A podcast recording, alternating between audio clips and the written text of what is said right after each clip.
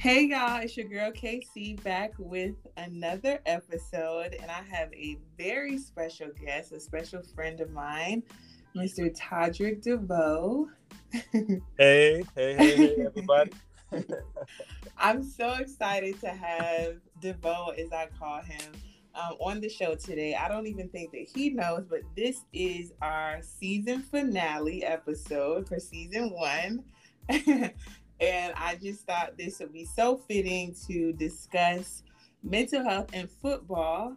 Um, Toderick for those of you who don't know, spent some time um, playing in the NFL, and he also we met working um, in the school system. We were both school counselors, and we just share some of the same sentiments as it comes as it pertains to mental health and our youth, and definitely even in the the league and just in sports with youth in general. So um, I thought it'd be fitting to have DeVoe on the show for today. So we're gonna dive deep into the episode. Again, we're talking about the stigmas, um, present, past, and even future around mental health within the football and you know in the NFL league. So I want to start off by just asking you, DeVoe, to just tell us about your background and how this topic kind of just um, hits home for you. Okay, so my name is Toderick DeVoe. Um, like she stated, I was born and raised in South Florida. Um, I graduated from Boyd Anderson High School for my South Florida people out there. I went to University of Central Missouri. Out of college, I had the opportunity to go and play professional football um, at the time, I didn't realize how special that moment was. Um, everybody I know wanted to play, and, and out of the universe of people to pick, some odd reason I got chose, which is a blessing. I also played Canadian football. I played a year in Germany for the NFL Europe. I played a couple years of um, arena ball, which was probably the best professional football experience I ever had. I ended up coaching, and once football was over for me, it's kind of what led me to become um, interested in mental health because I was going through my own depression, my own things that was going on. So I was looking for a second career, and it just so happened this is what caught my eye. It caught my attention. You know, I was talking to my personal therapist at the time, and I felt like this what was needed, not only for me, but in order to help my community and try to get them to understand the importance of releasing, learn how to relax, and just take mental health by the hand and allow it to to reshape our community because we need it real bad. Yeah.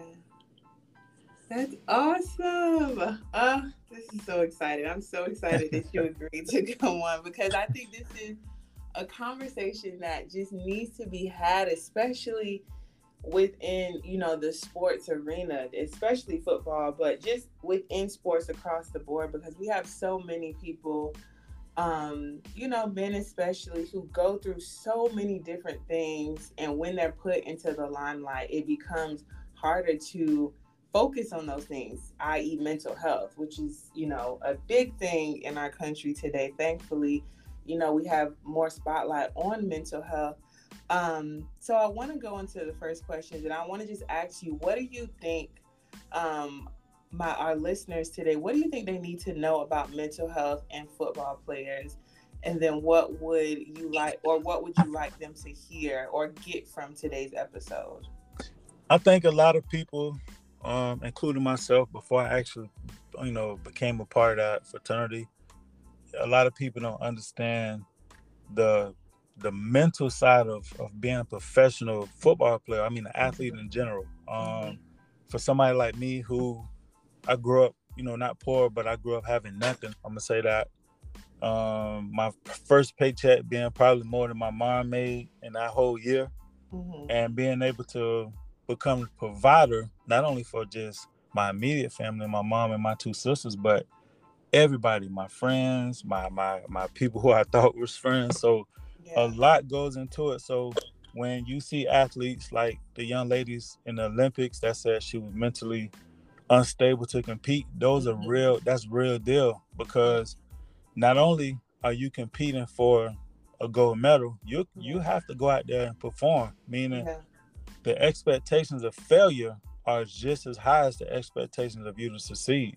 Mm. So when you hearing so many people say things like, um, "She's the greatest," you know, they're this, that that's a lot of pressure, and athletes and football players as well, because you are the top of the top of your profession. Yeah. So you get paid a lot of money to go out there to perform and get criticized for whatever you lack. Yeah. And at the end of the day, you have to deal with that. You have to go home and face that head on. You have to worry about are you going to have a job tomorrow? Even the guys that are making a large amount of money, they mm-hmm. still have pressures that they have to deal with as well.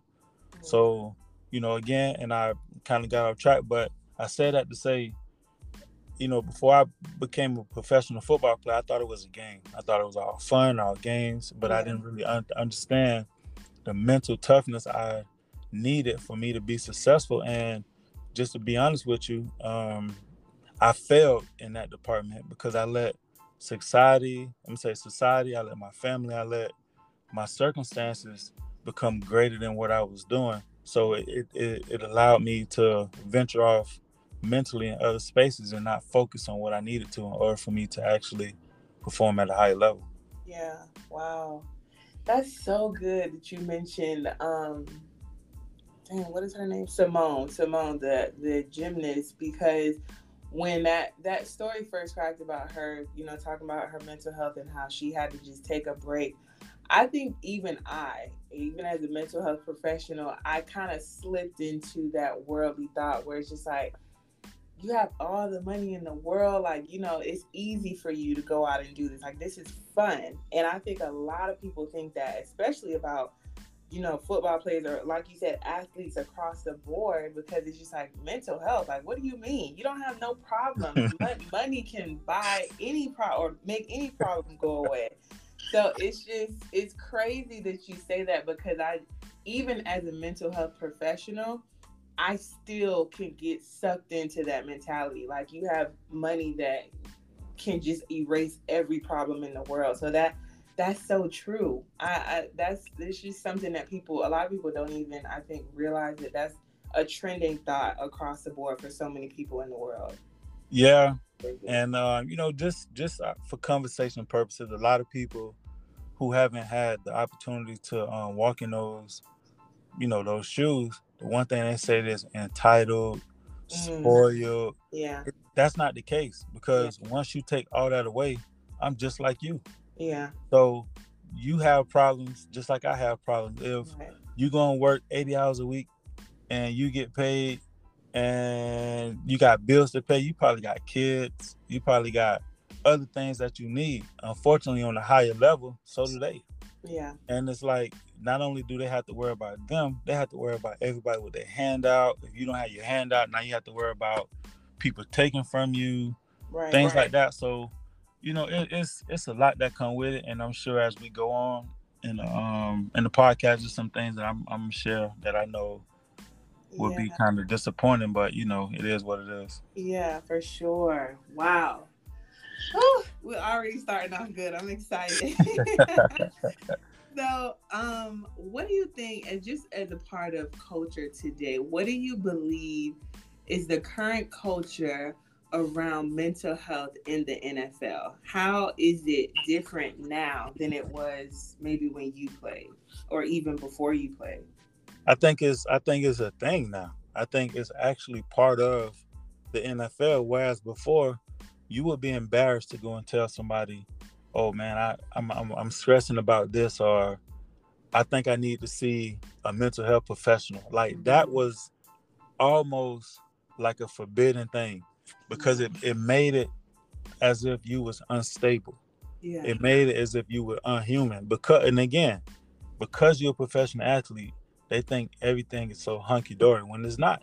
Yeah. And when you have to suppress those things inside, it's hard for you to to perform. And I hate to say what I'm about to say, but that's why back then a lot of suicides was happening, a lot of mm-hmm. drinking was happening, a lot of mm-hmm. drug use was happening because the resources were not available compared to now. I mean, now you can't see a mental uh, a NFL ad that doesn't mention mental health. Yeah. And so you you, you even got got it to the point now where the majority of the teams in the NFL have direct mental health professionals on their staff in their building. Mm-hmm. So you know, and then on top of that, you got mental health uh, individuals on the the big side in DC at the, mm-hmm. the the headquarters for the NFL. So it's such a it's such a thing now that I wish back then we would have had the resources because a lot of us would have benefited from it. Mm-hmm. Um, but I'm happy and I'm I'm very, very, very um, ecstatic to see the future of this because it can be it, it can eliminate so many outside things outside of uh, being a professional football player. Yeah, for sure, for sure. I was telling one of my coworkers that um, I just recently, just randomly saw um, an um, advertisement for mental health counselor within like the NBA and one was in the NFL. And I, I told him, like, I didn't even know that they had that for the NFL and the NBA. And I was just like, that's so beautiful that oh, yeah. they have that readily available for the players in the NFL and the NBA, or just even that is established. I had no clue that that was something that had been established. I, I think that's it's just it shows the growth, like you said, in in the profession, in the world of athleticism. So that that definitely took me back. But I was happy. I was like, wow, this is amazing. This is beautiful. yeah. Believe it or not, so the the person I spoke with her about um how can I get a be a part of the player, you know, the player aspect of mental health because they need us. Like you yeah. need players that know what you have been through. It's just like addiction. Mm-hmm. If if I was once an alcoholic, you normally put me over some type of peer group mm-hmm. sessions because they can relate better. Yeah. Um, same as with with sports. I mean, just being able to put it out there to other professionals, like, hey, look, your money is way different than mine. I understand. Yeah. But at some point, we both had the same type of job, so right. being able to relate, going through the dark side, getting out to the light side, and trying to make it, you know, more. um how can I put it? Just make it more meaningful, knowing that I'm not just somebody behind the desk telling you know, saying talk your life away. Right, right. You know, I can actually relate to the majority of the things that you probably are going through. Yeah, yeah. sure. That's so good. Mm. So how do you what what is your um what is your role now within like mentoring? I know that you do a lot with like kids um and sports and helping them. So what are some of your conversations like with them? Are you you know, talking to them about their mental health or talking to them about the realness of what their maybe goals or aspirations are as far as maybe getting into the league or just playing in college? What are some of your conversations like?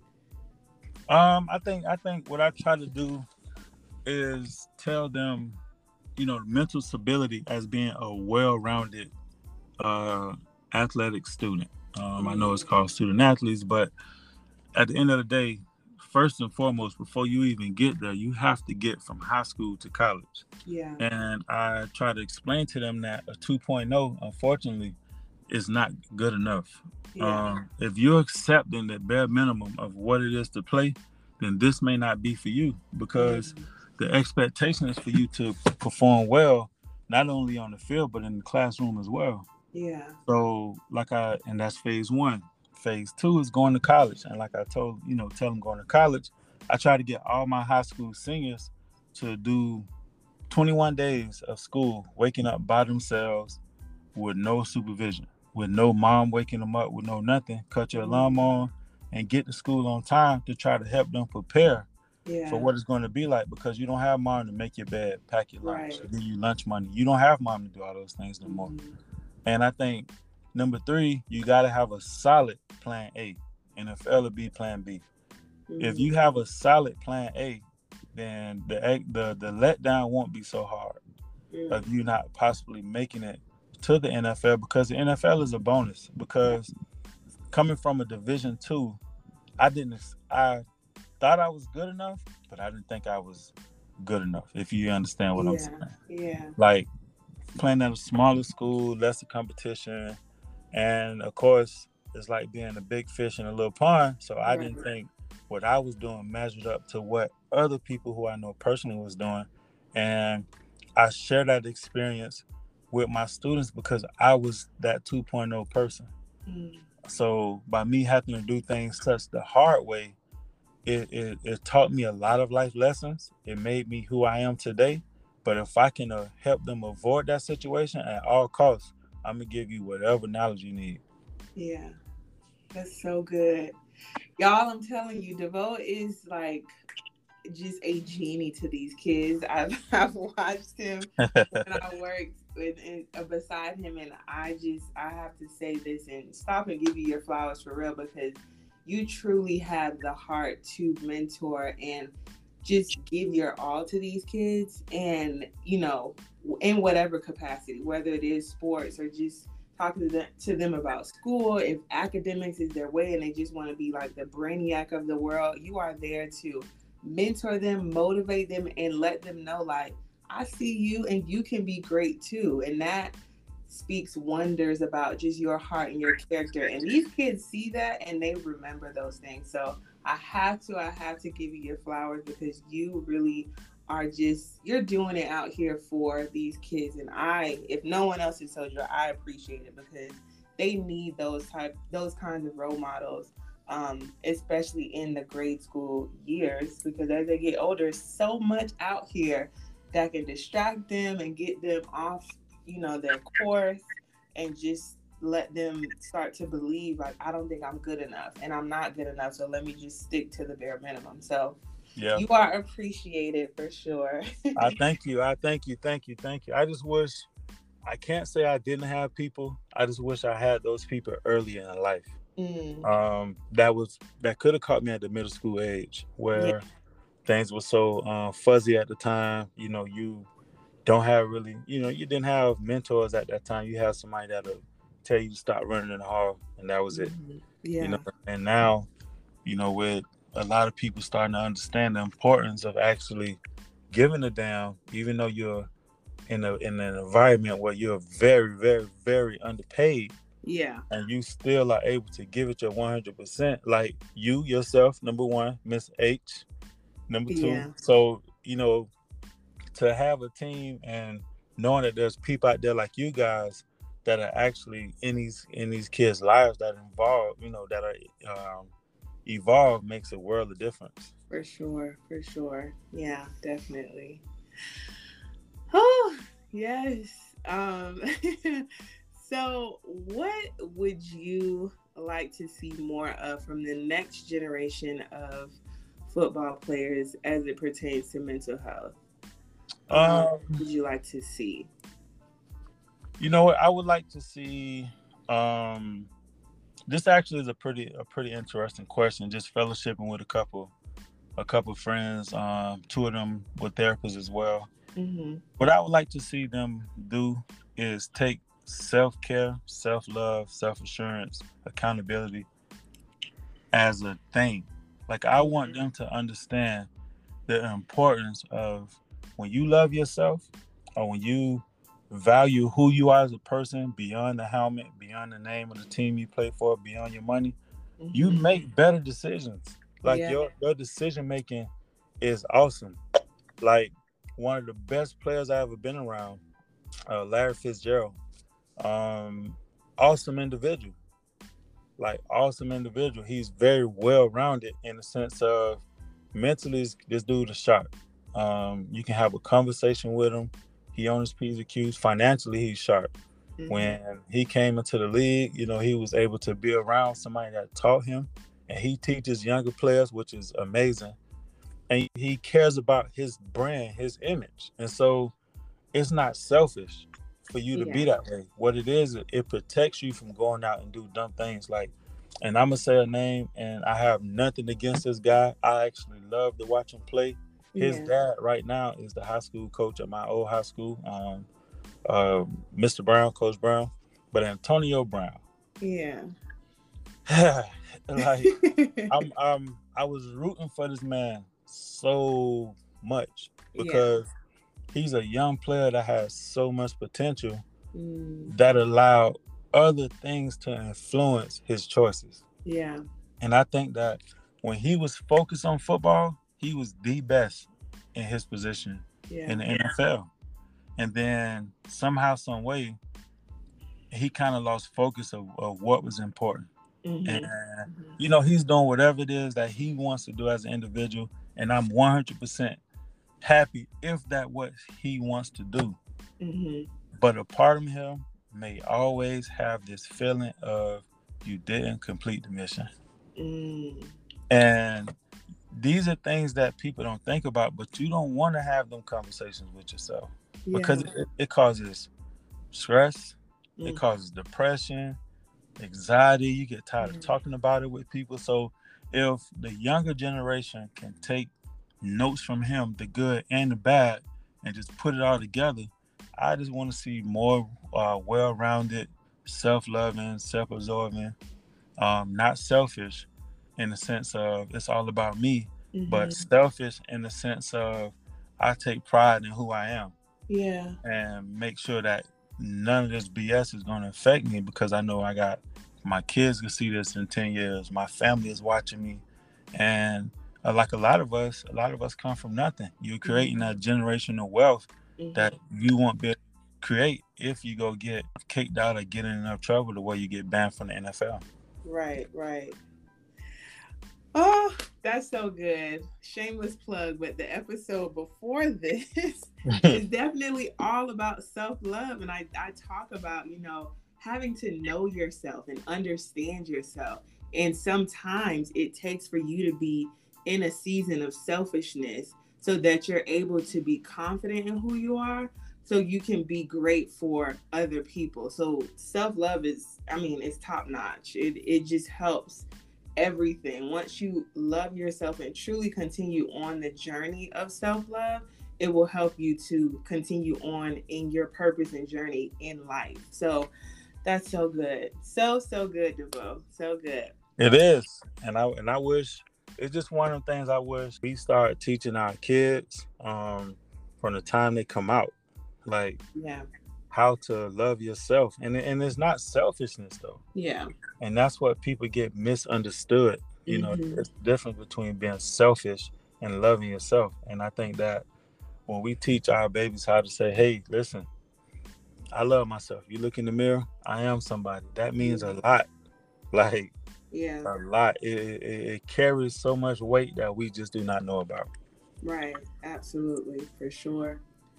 That's awesome. So, what are some things you believe that we can do to help support the next generation of future um, NFL players or just athletes in general um, in this national mental health initiative?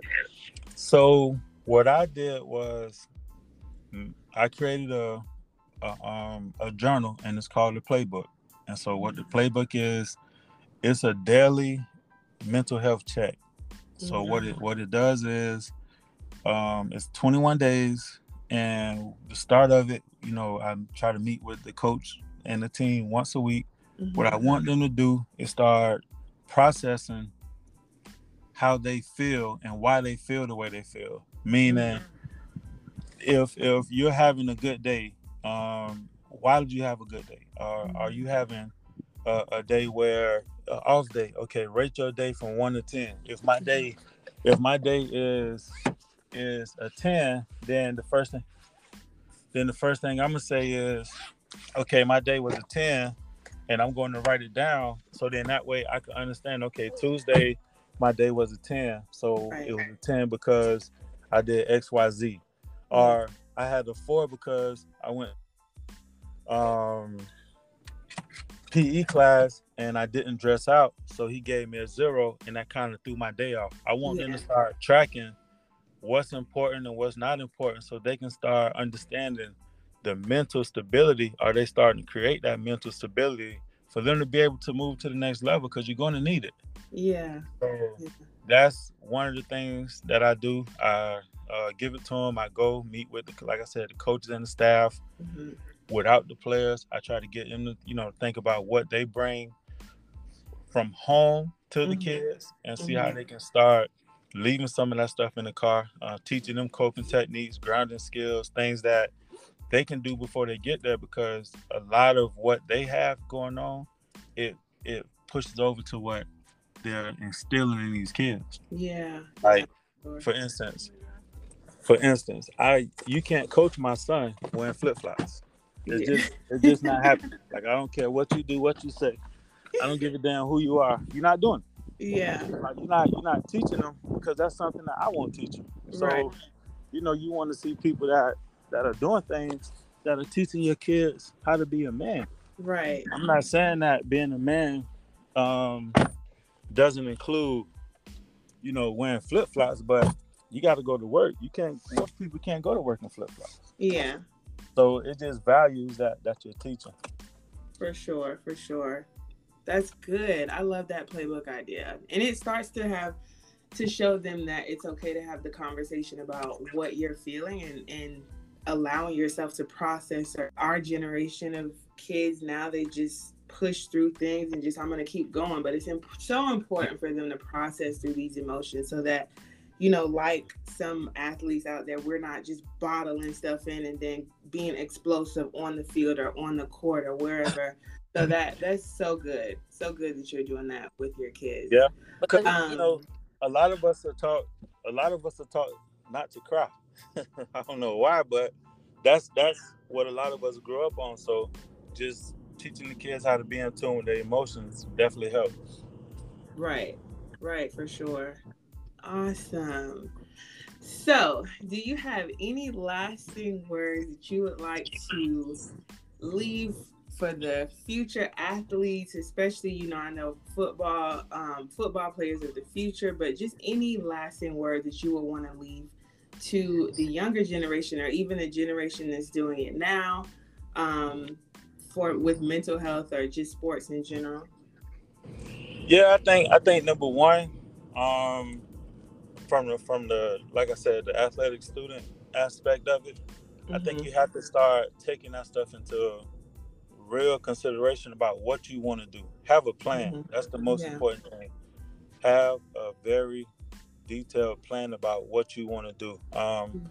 I talk to my son about this all the time. My daughter kind of sort of has a plan. My other daughter, we trying to work on her plan.